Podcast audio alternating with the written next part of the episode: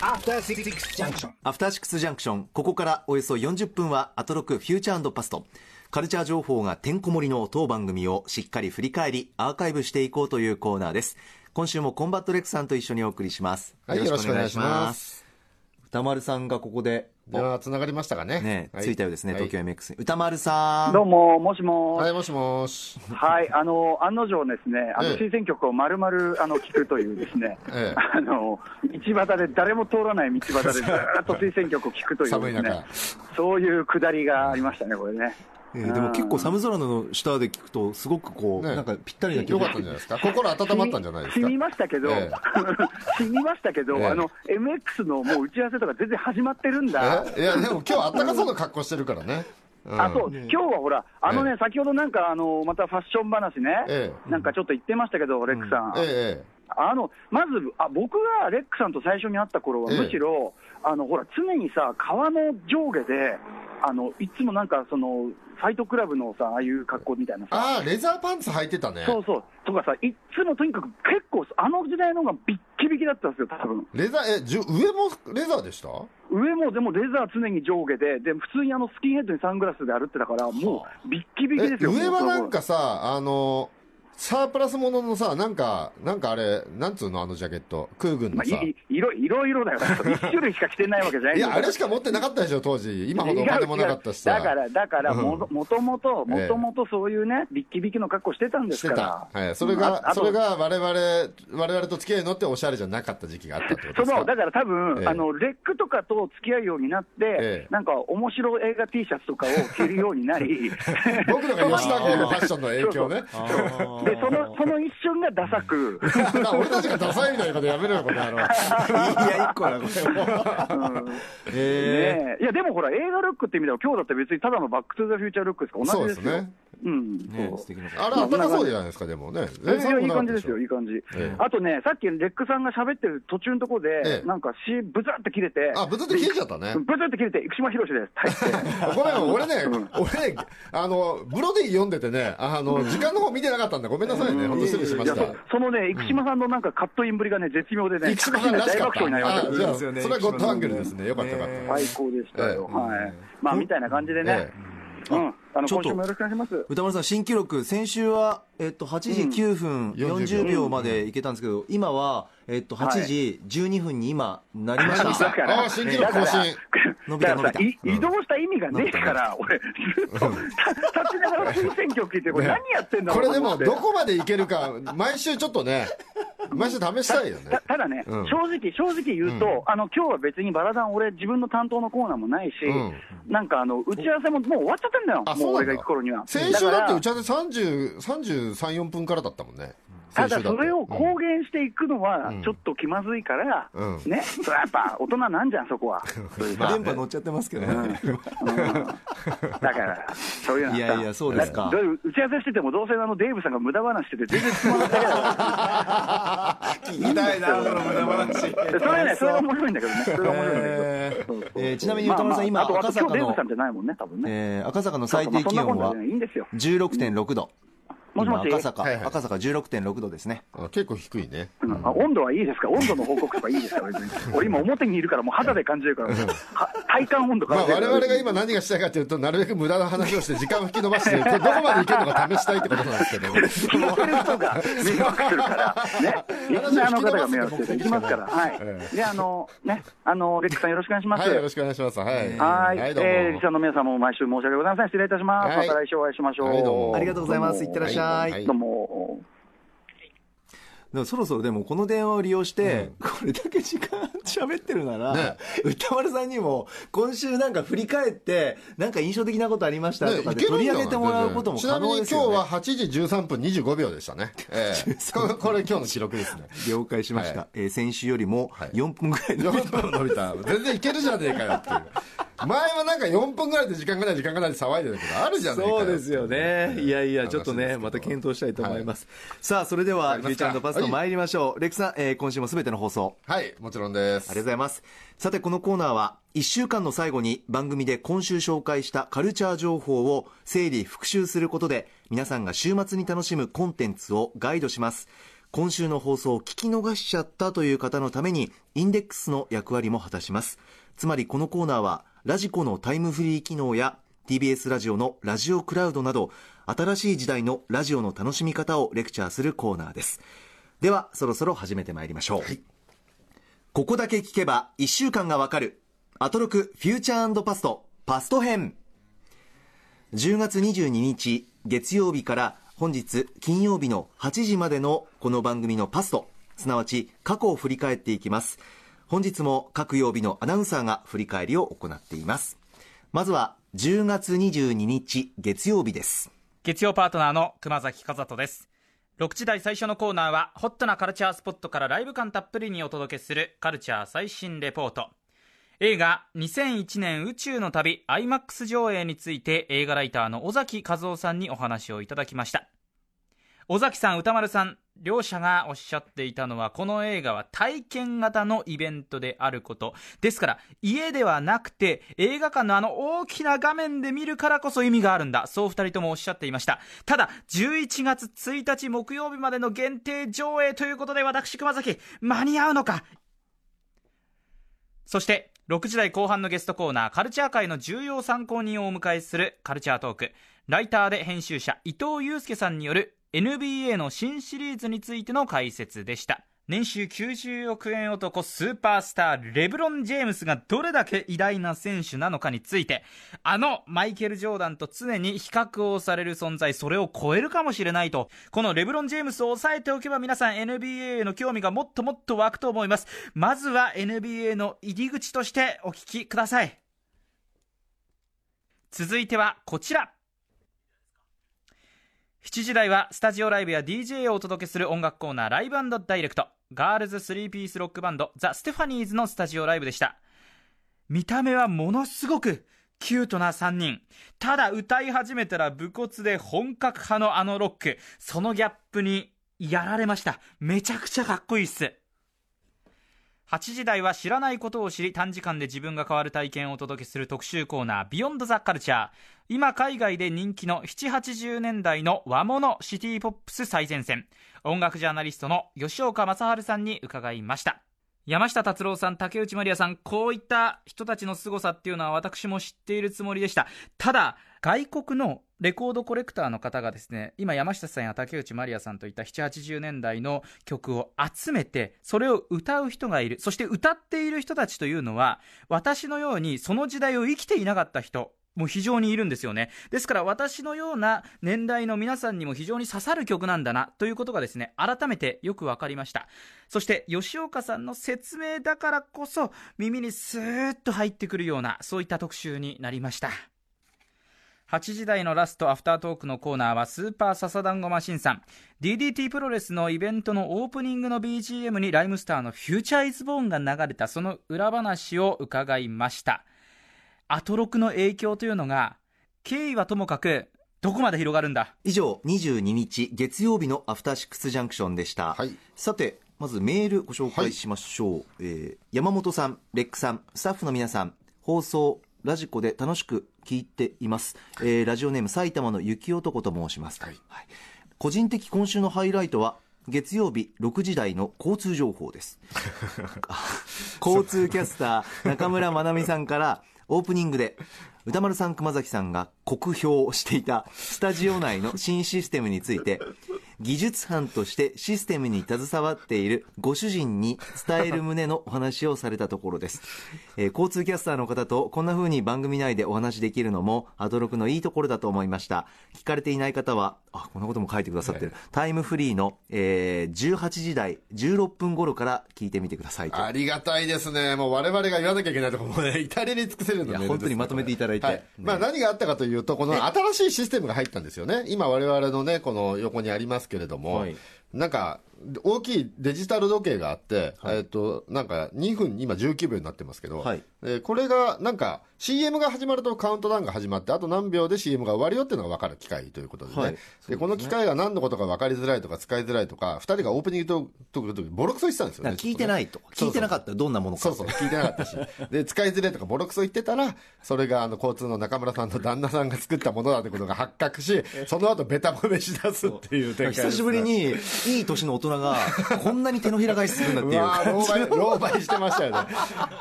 まあでも普段ありますよね、そういうことってね。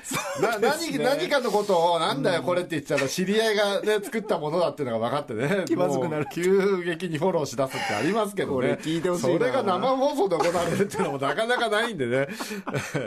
これは、えっと、ラジコだと、えー、頭からですかね。そうですね。まずオープニング。まず頭のボロクソ言ってるとこ聞いていただいてから、この16分のところ聞くと面白いと思います、ね。ラジコタイムフリーで聞いてください。はい。はい。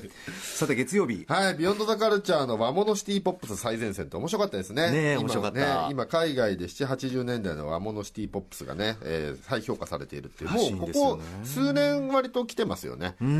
で、もう割とシティポップス自体のその再評価って世界的な感じっていうかね、日本でもすごい、あの、若いバンドとかシティポップスでやったりとか、うん、すごい流行ってますけど、うん、で、どういう流れでこれが流行ってるのかなと思ったら、やっぱりレアグルーブの延長線上、レアグルーブって80年代の後半ぐらいから、過去の音源を、はい、あの、DJ たちが掘り起こして、はい、えっ、ー、と、現代の耳で聞くと、これ全然踊れるじゃん、超いい曲じゃんっていう、うんうんうん、そんなに有名な曲じゃないの。を掘り起こして、うん、フロアでかけて、どんどん再評価が進んでいくっていうムーブメントが、うん、まあ80年代後半からずっとあるんですけども、はい、それの延長で、YouTube が登場したっていうか、普及したことによって、うん、えー掘りやすくなったってことですよね。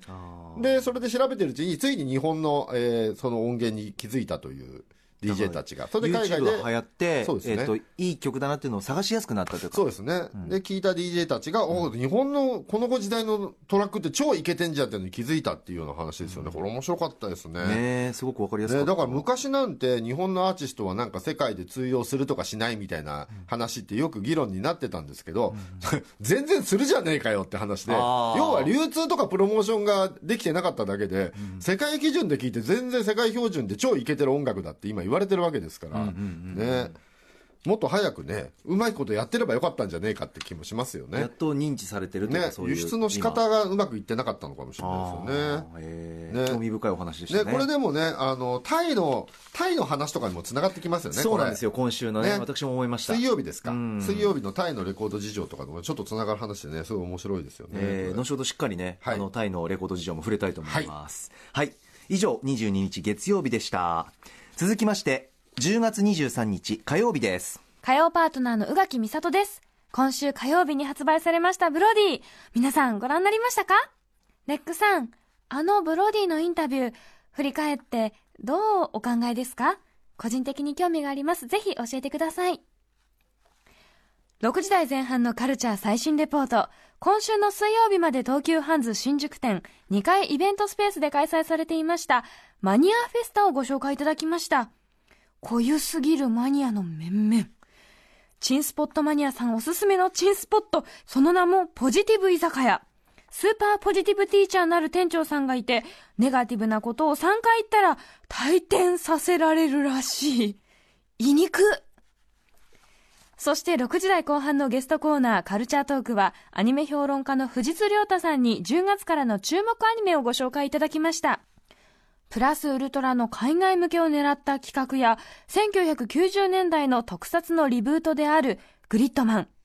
まさにアニメの転換期なんですかね。うがきのおすすめは、つるねです。続いてはこちら。7時台の音楽コーナーライブダイレクトには注目バンド、フロンティアバックヤードのスタジオライブでした。8時台の特集コーナービヨンドザカルチャーは、鉄板の泣き教材、今月年をはじめとする感動教育コンテンツを眺めてみる特集。ライターの堀越秀美さんを招きし、大人が意外と知らない現在の感動教育コンテンツについて学びました。シンプルに、成人式での飛行を止めるために2分の1成人式で親を泣かすとは？感動のために苦労するためにリスクを負ってする組体操とは？てか、なぜ BL だったゴンギツネを罪滅ぼしゴンギツネにした？逆に燃えなくないですか ?8 時台最後は島尾真帆さんの登場。ラジフェスで壁新聞を作るんです。さっき段ボールで手作りアンケート回収ボックスを作ってました。これがまたよくできてる。皆さんもぜひ TBS ラジオの出演者たちの似顔絵や TBS ラジオあるある送ってくださいね。はがきの宛先は郵便番号107-8066 TBS ラジオアフターシックスジャンクションまで。さらに、アドレスは、歌丸アットマーク TBS.CO.JP、歌丸アットマーク TBS.CO.JP です。以上23日火曜日のアフターシックスジャンクションでした、はい。さてまずレックさん宇垣からね。ねなんかね、メッセージ直接質問が来てしまいましたね、ええ。え何でしたっけ？ブロディの、えーインタビューを読んでどう思いましたか、え。まあ、えー私に関して言うと大変見苦しい。見苦しい。見苦しい、えーレックさんがインタビュアーで。ちょっと過剰に宇垣さんにちょっとこうビビってる感じが出てて大変見苦しい原稿になってますね。あそうですか、はい。またビビっている。割とビビっている。で私も、なんでこんなにビビるかってちょっと考えてみたんですよ、はいで以前は宇垣、さんの正しさに俺は怯えてると思ってたんですよ正しい人に怯えてると思ってたんですけど、はい。よく考えたらちょっと違う気がしてきて、ええ多分僕ねあの、まあ、宇垣さんに限らずなんですけど、はい。信念とか哲学をしっかり持っていて魅力的な人っていうのが多分僕怖いんですよ。それがなぜなんだろあのガンダムの例えになっちゃいますけどよく僕がやるガンダム例えで言うと、え例えばあのギレンギレンザビ相当ねギレンとか、あとハマーンカーンとか、多分そういう人すごい怖いんですよ僕う、うん、あと風の谷のナウシカでいうとクシャナ殿下とか 多分ねそういう人がすごい怖いんですよ。そのしっかりした考えがあって魅力的な人って多分僕ね、ええ。多分それにビビってるんじゃないですかね。多分ね嫌われたくないんだと思いますね要は俗物がって思われたくないみたいなことなんですよ。思わないですよ。多分。俗物がなんて。でどうせ思われるだろうなっていう怯えだと思うんですよね。ネガティブすぎますねええ。いやいやいやあなたにネガティブとか言われるってどんだけネガティブなんですか。もうあなたその時期を知っている。あなたに言われたらもう地底ですよ。どんだけネガティブなんだって話ですけど多分ねそういうことじゃないかなと自分の中では最近ちょっと思いを巡らしてね、えあーーちょっと整理がついてきたという感じなんですなるほど、けどねええまあ、インタビューに関してはじゃあ見苦しいという見苦しいですね。見苦しいですねと答えるわけですねと思いますね。ますますだから俗物がって思われる対応ですよね。もうこれ。よくないなと思いますね。えはいさあそして火曜日でございますが、ーあとはカルチャートーク。うん。えー6時半からですかね、これ、はい。えー藤津亮太さんの、えー今期の、えー注目アニメというのですね、これ面白かったですね、うん。まず最初にご紹介いただいたイングレスって、これ、ポケモン GO の元になったゲームですよね、そうなんですね。ナイアンティック社の、はい、これがアニメ化されてるんですね、知りませんでした。えーフジテレビの新しい深夜アニメ枠、プラスウルトラでスタートしたということですね、確かにね、なんかすごい変な設定のゲームではあるんですよ。なんかええ。3つの軍に分かれて戦う、2つか、2つの軍勢に分かれて戦うみたいな。はあ、で、どんどんどんどん陣地を占領していくみたいな。は、あ設定はすごいなんかストーリーはよくできてるんだけど、ええ人間とか全然出てこない変なゲームではあるんですけど。あそうですか。はい、あとは、えっと、僕見てるのだと、えっと、3本目にご紹介いただきました、グリッドマンというですね、ええ。ーこれすごい面白いんですよ。アニメスタジオトリガーの新作、もともとは93年でしたっけ？あの、つぶらやプロの30周年記念でしたっけ、ええ。とかで作られた、えー特撮作品、実写の特撮作品のアニメ化なんですけれども、はいあのね、これ、どんだけ言っていいか分かんないんですけど、何が記念すべきかっていうと、その93年の時点で、えっ、と、ウルトラマン80というですね、えー1980年に、うん。えーの、ウルトラマン80というウルトラシリーズの作品を作るときに、うん。えー、つぶらいプロと TBS さんがですね、結構揉めまして、うん。関係が地を冷え切っていたんですよ。いやまあまあいろんな話し合いがね、ええあれ結構その後、なんかこう冷たい関係だったのがグリッドマンで仲直りした作品なんですよ。そうなんですそうなんですよ。そのグリッドマンがね、アニメ化されたっていうね、いろんな意味で胸熱なんですけど。はあでですねあの、まだ当時ってインターネットとかそんなに普及してなかったんですけれども、ええあの、インターネットの世界の話なんですよ。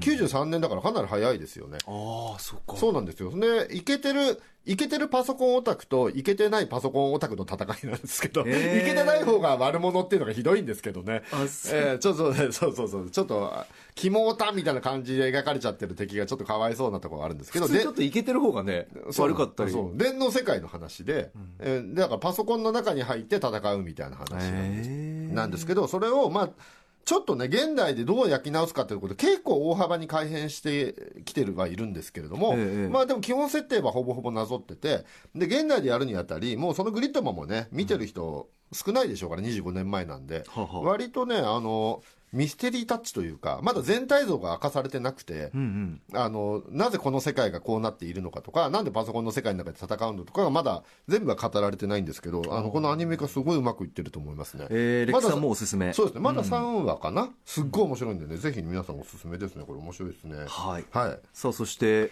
あ、ビヨンド・ザ・カルチャーも面白かったですね。ええーね、鉄板の泣き教材、ゴンギツね、賛否両論ある2分の1成人式など、はい感動教育コンテンツについてっていうね、これ面白かったですね。ちょっと強めの話し合いが行われてましたが。ねえ、なんか、あの、子供にどう罪悪感を与えるかみたいな話。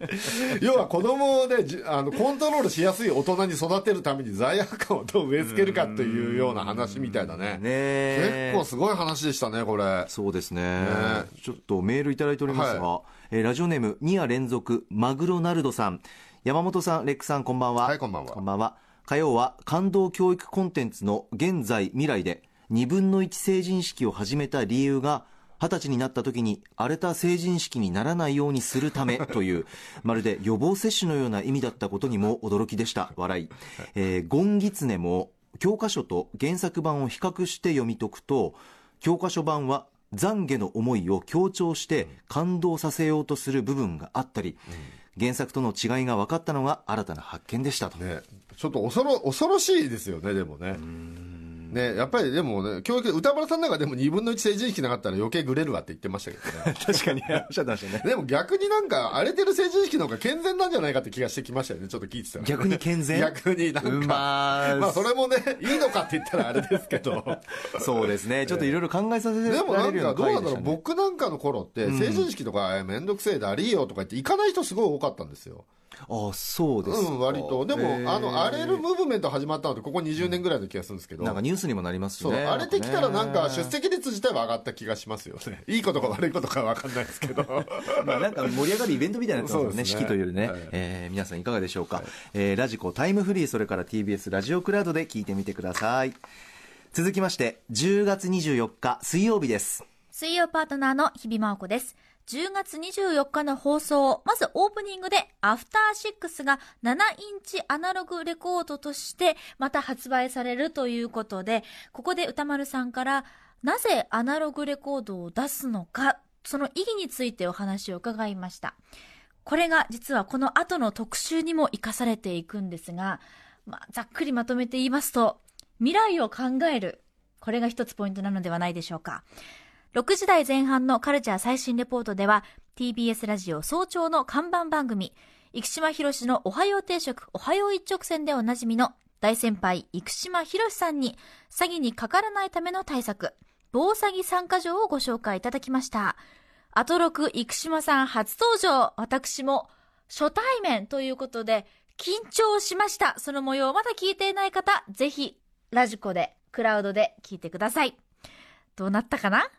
6時台後半のカルチャートークには、白夜書房編集局副部長の森田修一さんが登場。歌丸さん連載、マブロンで評論している曲を聴いたり、私もグラビアでアトロク三姉妹出演させていただきました。雑誌ブロディの撮影裏話伺いました。いやー、ちょっと今このように紙面を見てもですね、現実だったのかなと、なんだか夢見心地でこの完成した雑誌を拝見しております。そして付録、西野七瀬様の裏で恐縮です。続いてはこちら。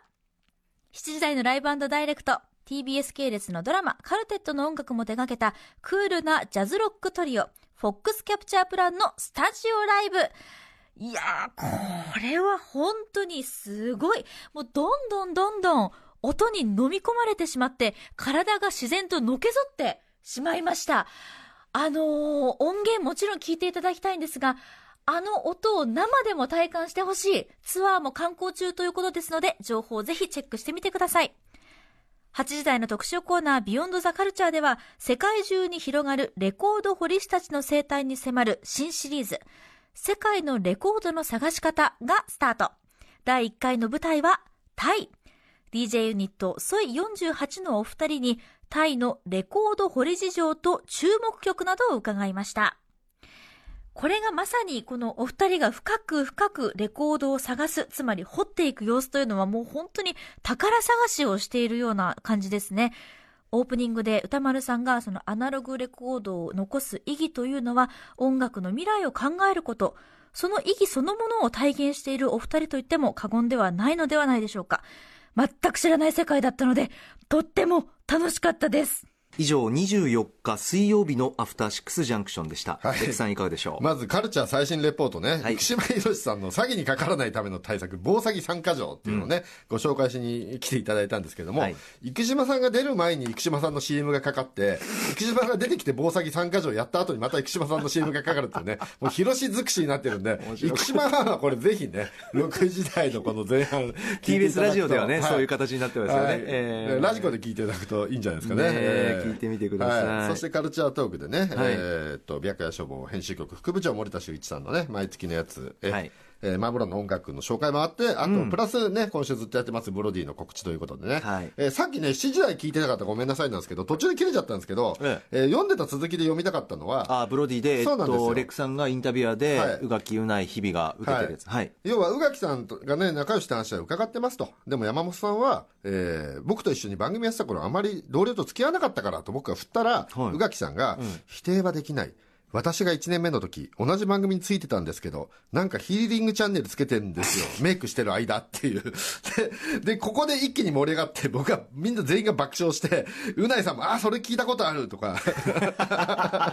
有名な有名な話なんですねこれね。情報出回ら宇垣さんも私笑い止まんなくてとか言って、うないさんが深夜3、4時ぐらいに来てニュースとかだと変えてくださいってつってまだ爆笑してるんですけど、全員で笑いながら山本さんの話をね、楽しくしてるいや、これは、あのがあのそうなんですよ。あの、朝番組で、ええ入りが深夜の2時とかなんですよね、楽屋にね。はいで、それで、えっと、楽屋にテレビがあってニュースとか流れてたんですけど、はなんか疲れてたのかな、はいなんかヒーリングチャンネルパッて書いちゃった。でも、そのヒーリングチャンネルを常に見てる山本さんをすごく面白い人だと思って、宇垣さんは仲良くなりたいなと思って、すごく話しかけていって仲良くなったっておっしゃってるんです。そうです。って言ってます。あ、やっぱそうなんですね。変わった子だなとでも最初はすごい引いててうざがられたって言ってましたね。いや、まあ、まあ、まあ、はっきりと引いてましたね。ね最初最初は。いやーでも面白いんですよね。でもなんか部会に来てくれたとかね、山本さんが部会に来てくれた、ね、小林半会か。小林半会に来てくれたとかね、ねはいみんなでそういう話をキャッキャしてますね。ああ、そうですか。そうなんですよちょっと読み込みますね、そうですねね。。み山本さんの話も入ってますので、ぜひね、ありがとうございますこのブログにね、えー女子アナグラビアがメインでは、サブで私がインタビューしておりますという本当にもう作品としても素敵な写真ですよ。ね、でもこれね、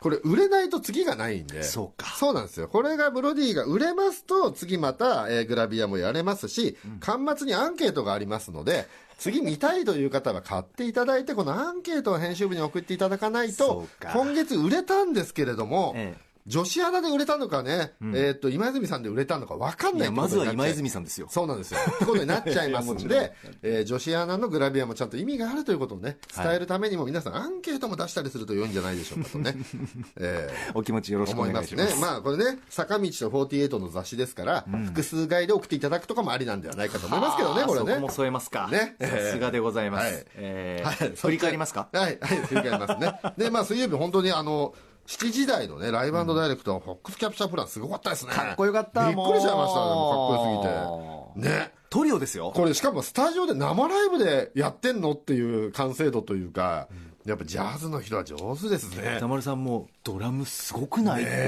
ますね、開口一番ね。びっくりしちゃったもう。まあでもやっぱりレコーディング音源と違う跳ねてる感じとかね、やっぱライブならではという感じも伝わってきましたけどね。そして8時台ビヨンドザカルチャーのレコードディグ特集ね。はいタイのレコードディグ事情ってまずいきなりニッチな感じがするんですけど、ええまあこれこそさっき言いました、あのー レアグルーブの延長線上にあるような、要は世界中の埋もれた音源からいい音源を探すっていうところを、行き過ぎるとどうなるかって話ですね。これレコーディング事情、レコードディグ事情って書いてあるけど、導入でしかないですからね、そうなんですよ。レコード掘ったの最初だけなんですよね、これね。そっから、あ、そんな展開待ってたっていうね。話だから。面白いですよね、最終的にはレコードじゃなくて、あの音楽作ってる人のうちに行ってハードディスクを勝手に掘ってるっていうひどいですよね。そんなのあんのっていう。しかも結構向こうで大物の人とかってね。そうそうそうそうあっちの大物のミュージシャンのうちに行ってハードディスク見せてくれてて 未発表音源とかを掘るとかね。あと YouTube で音源を掘るんだけれども、要は再生回数少ないのがレアグループだみたいなね。そうなの？みたいな。まあ正確に言うと、再生回数少ないやつで、あの、いい曲があるんじゃないか、みたいなね。いや、でも本当面白いんでね、これもぜひ皆さんね、聞いていただけたらと思います。はい、皆さんもラジコタイムフリー、TBS ラジオクラウドで聞いてみてください。続きまして10月25日木曜日です木曜パートナー、リーサルーナポンこと、うないりさです。いやー、スポーツの秋ですね。私の好きなスポーツは、ゲームですということで、6時台前半のカルチャー最新レポートは、全国高校 e スポーツ選手権をご紹介しました。私自身高校生の時にこの大会があったらもう全人生捧げて飛びついて日本一目指していたなと思うとちょっとこの時代に生まれなかったことが残念で仕方ないです。えー横浜栄高校の皆さん頑張ってください6時台後半のカルチャートークは国立科学博物館研究員の藤田正樹さんに沖縄の旧石器時代について伺いました。まあ、なんといっても藤田さんが発見した世界最古の釣り針。発見した時のエピソードは私自身発掘作業に携わったわけではないですけれどもその喜びっていうのは非常に伝わってきました。旧石器時代の人そんなにカニばっか食べられたことが羨ましい。ずるいです旧石器時代の人。カニ食べたい続いてはこちら。7時台のライブダイレクトは DJ 柳竹さんによる最新日本語ラップミックスとラッパー光一さんのスタジオライブでした。ラッパーっぽいというか、かっこよくて、光一さんのカリスマ性を感じました。そして柳竹さんの最新ミックス、多重サイムボーイズというチームのリボという曲、もうとにかく面白くって、実際にクラブで聴いて一緒にリボ、リボ、リボ、リボ、リボ、リボ、リボ、リボって言ってみたいなと思いました。8時台のビヨンドザカルチャーは芸能界最強アスリート、ケイン小杉が語るマッスルとゲームの Perfect body. な関係とは特集でした。すごいなと思ったのが、腕立てをしながらでも声が一切ブレないところ、やっぱり日頃から本当にトレーニングをしているからこそできることだなと感じました。あの、ケインさんのような有名人の方、そしてあの、スポーツが得意で、ゲームを好きだってこう世の中にアピールをしてくれると、地位向上するような感じがして、とってもゲーム好きとしては嬉しい特集でした。ケインさん、またぜひ来てくださいいやー、対戦しましょうは言えねえや。言えないですよ。いや、言えない、言えない、言えない。いや、でも、いつかケインさんに、私自身ゲームに向き合う姿勢があまりにも悪すぎるので、そういったメンタリティもぜひアドバイスいただきたいと思います。Perfect body. Perfect Body パーフェクトボディな木曜日でした。25日木曜日のアフターシックスジャンクションでした、はい。レックさんいかがでしょう？はい、カルチャー最新レポート6時半台ですね。はい。えーね、えー神奈川県立横浜境高等学校サイエンス部の皆さんに、えー全国高校 e スポーツ選手権の紹介をしていただいたというね。えいや、もうこれ僕らが子供の頃から考えると時代が変わったなという。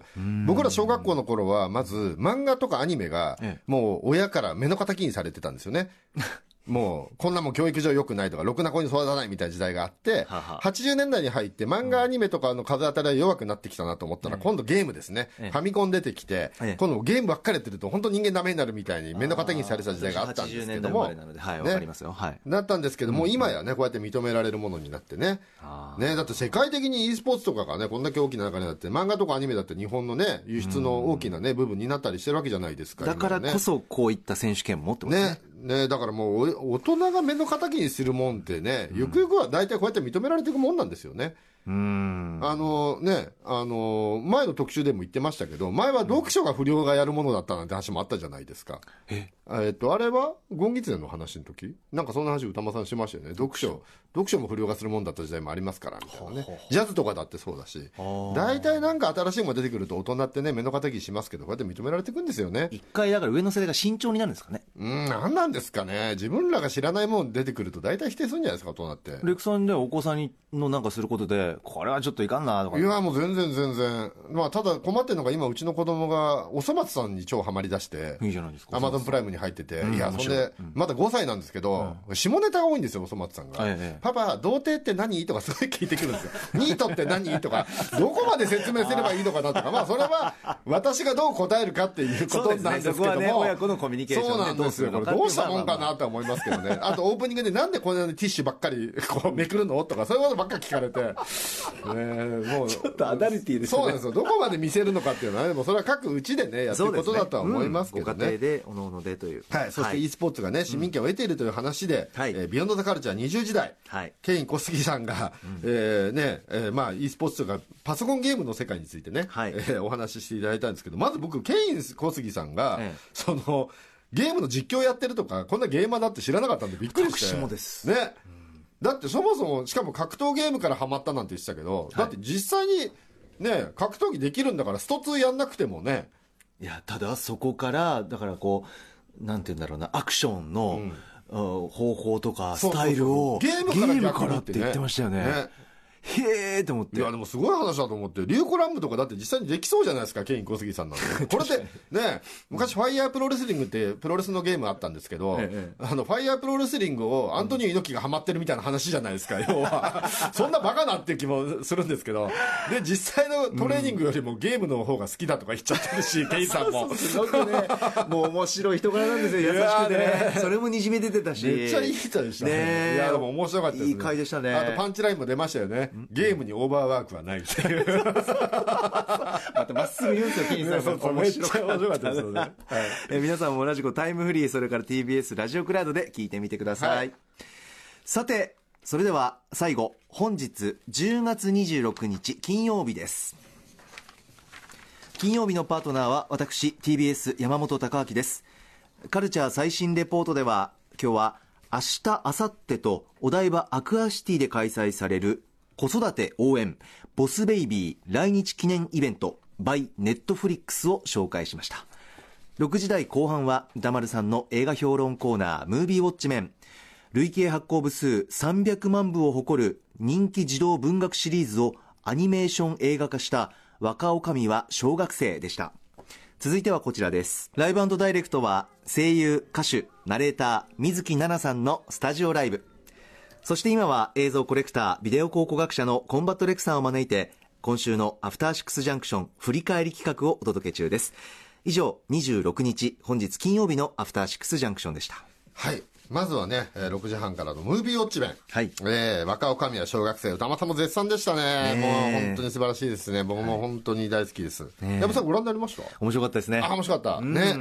ちょっとね、やっぱ最後、最後、まああんまり言うとネタバレになっちゃうんですけど、ね。うん、ねあの、まあ、最後、え、これはちょっと残酷なのでは？と思うんですけど、そこでね、お子ちゃんが前を向いてね、えー、決意を固めるとことかね、歩き出すんだっていう決意をね、見せてくるとことかも泣いちゃいますよね。もう、うち娘いるんで、もうなんかもう他人事じゃないっていうのもあって、はははで、親目線っていうのもあれば、僕やっぱ少年漫画脳もあるんで、あの、ピン振りが、味方になってからの頼もしさとか、ああいうの燃えちゃうんですよね。あでも好きです、私も。敵対してた人間がこう味方になる展開ってもう本当弱くてね。なんかちょっとキュンとくる感じがありますよ、ね、あれあれはだから先週も言いましたけど、NHK さんが素材を持ってきてくれるみたいな、同じですよね。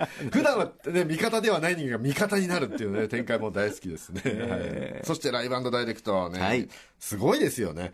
リアル現役紅白歌手来ちゃいましたね、これ。本当ですよ。しかも。紅白9じゃなくて、いつも紅白9って言ってるけど、本当に紅白歌手ですからね。本当に。しかもピアノでってね。ね。いや、すごかったですね。ピアノ1本ですもんね。そう。ねそこがやっぱりね、こう、ラジオで聞いてる皆さんも、なんかこう、ライブ感というか、ち直にね、ね声もね。いやでも本当よく来ていただけましたねっていう。ね、本当にありがたい。なぜ来てくれたんだろうっていうのがまず。そしてこれに懲りず。ね、ね、本当そんで、入ってきた瞬間に、えっとね、箕輪田君が大ファンなので。箕輪田ディレクター。ね、今日入ってきたらサブがピリピリしてるというか、もう箕輪田君の緊張感がすごくて。そうなんですよ。取り仕切りがね。すごかったですね。水木さんへの愛情がすごくて。水木さんいるなんて歴史的な瞬間だと思って、俺がパシャパシャって写真撮ったら、ちょっとレックさん写真迷惑なんでやめてもらえますか？って事務所の前でいい格好しようと思って、急に俺を糾弾しだして、そして自分がオタクだっていうのを隠蔽するためにね、あの、俺はオタクに見えるようになんかね、演出始めやがって。で、レックさんを虐げて、俺は水木側だっていう。そうなんですよ。そうなんですよ。で、後で、後でこっちの方来て、いやもうさっきのマジ、あの、見え方っていうものがあるんで、とか言って。裏の会話全部話していやいや、これ、メイさん今聞いてないでしょ、だって。聞いてね、今聞いてね。あ、じゃもうバラすなって今ね、さっきから。いいでしょ、言わなくて。まあね、えー、いや、でもね。身の中の低さっていうのをちょっと伝えたいなとまあでも水木さんへの愛情がね、すごいですからね。はい。そんな金曜日でございました。以上、ここまで、アトロクフューチャーパスト、パスト編でした。この後、来週1週間の予告、フューチャー編です。さあ、ここから来週1週間のアフターシックスジャンクションの予定、一気にお知らせします。レクサもお願いします。はい、まずは10月29日月曜日です。6時台のカルチャートーク、タレントの佐々木香織さんが、舞台版信長の野望について語ってくれます。7時台は月1レギュラーの DJ、プロデューサーの豆腐ビーツさんが登場。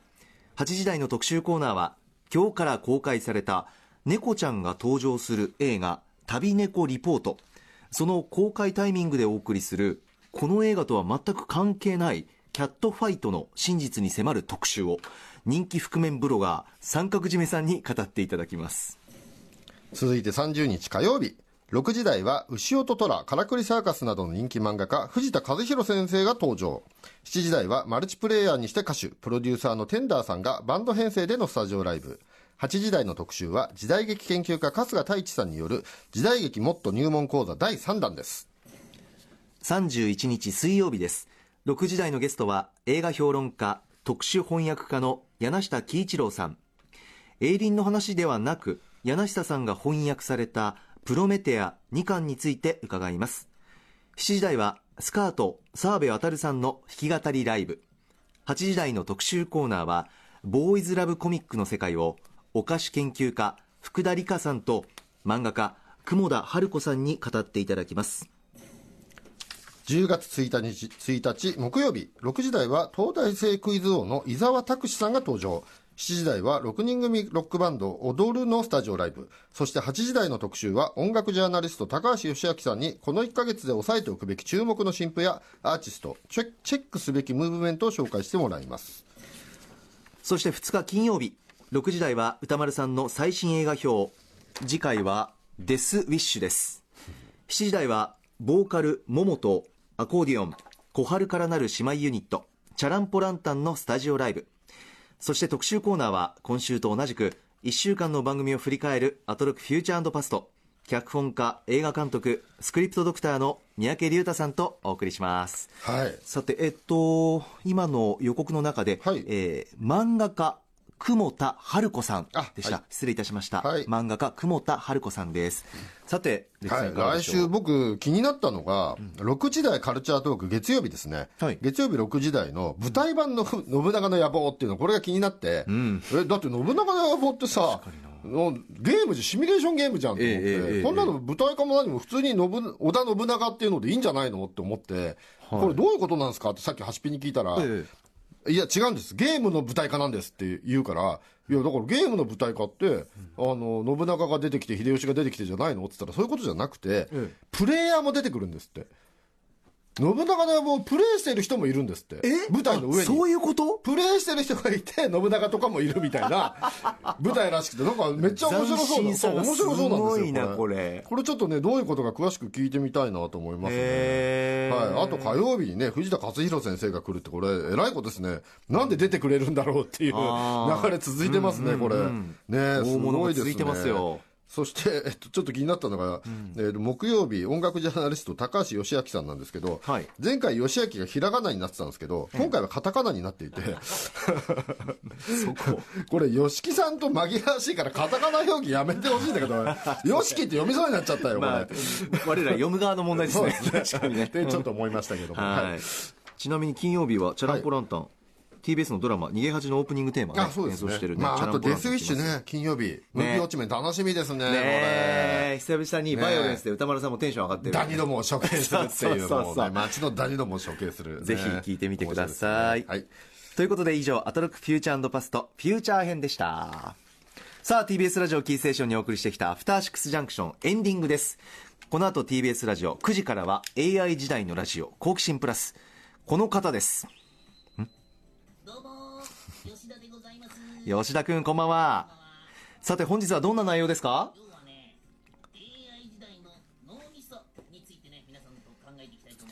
というと具体的に脳みそ？え怖っ。いやいやいやいやでもあの今日ね、ええ。プレミアムフライデーじゃん。ええ。当然聞くよね俺たちの番組。ああプレミアムフライデーだから。あの飲みに行かないよね。RECさんそうです。飲み行かないの？って。いやいや今日は森保君が朝まで行きたいってさっき言ってましたけど、えねそんなこと言うと、デラックスファイターが怒りますよ。ありがとうございます。聞きたかったこれ。After Six Junction.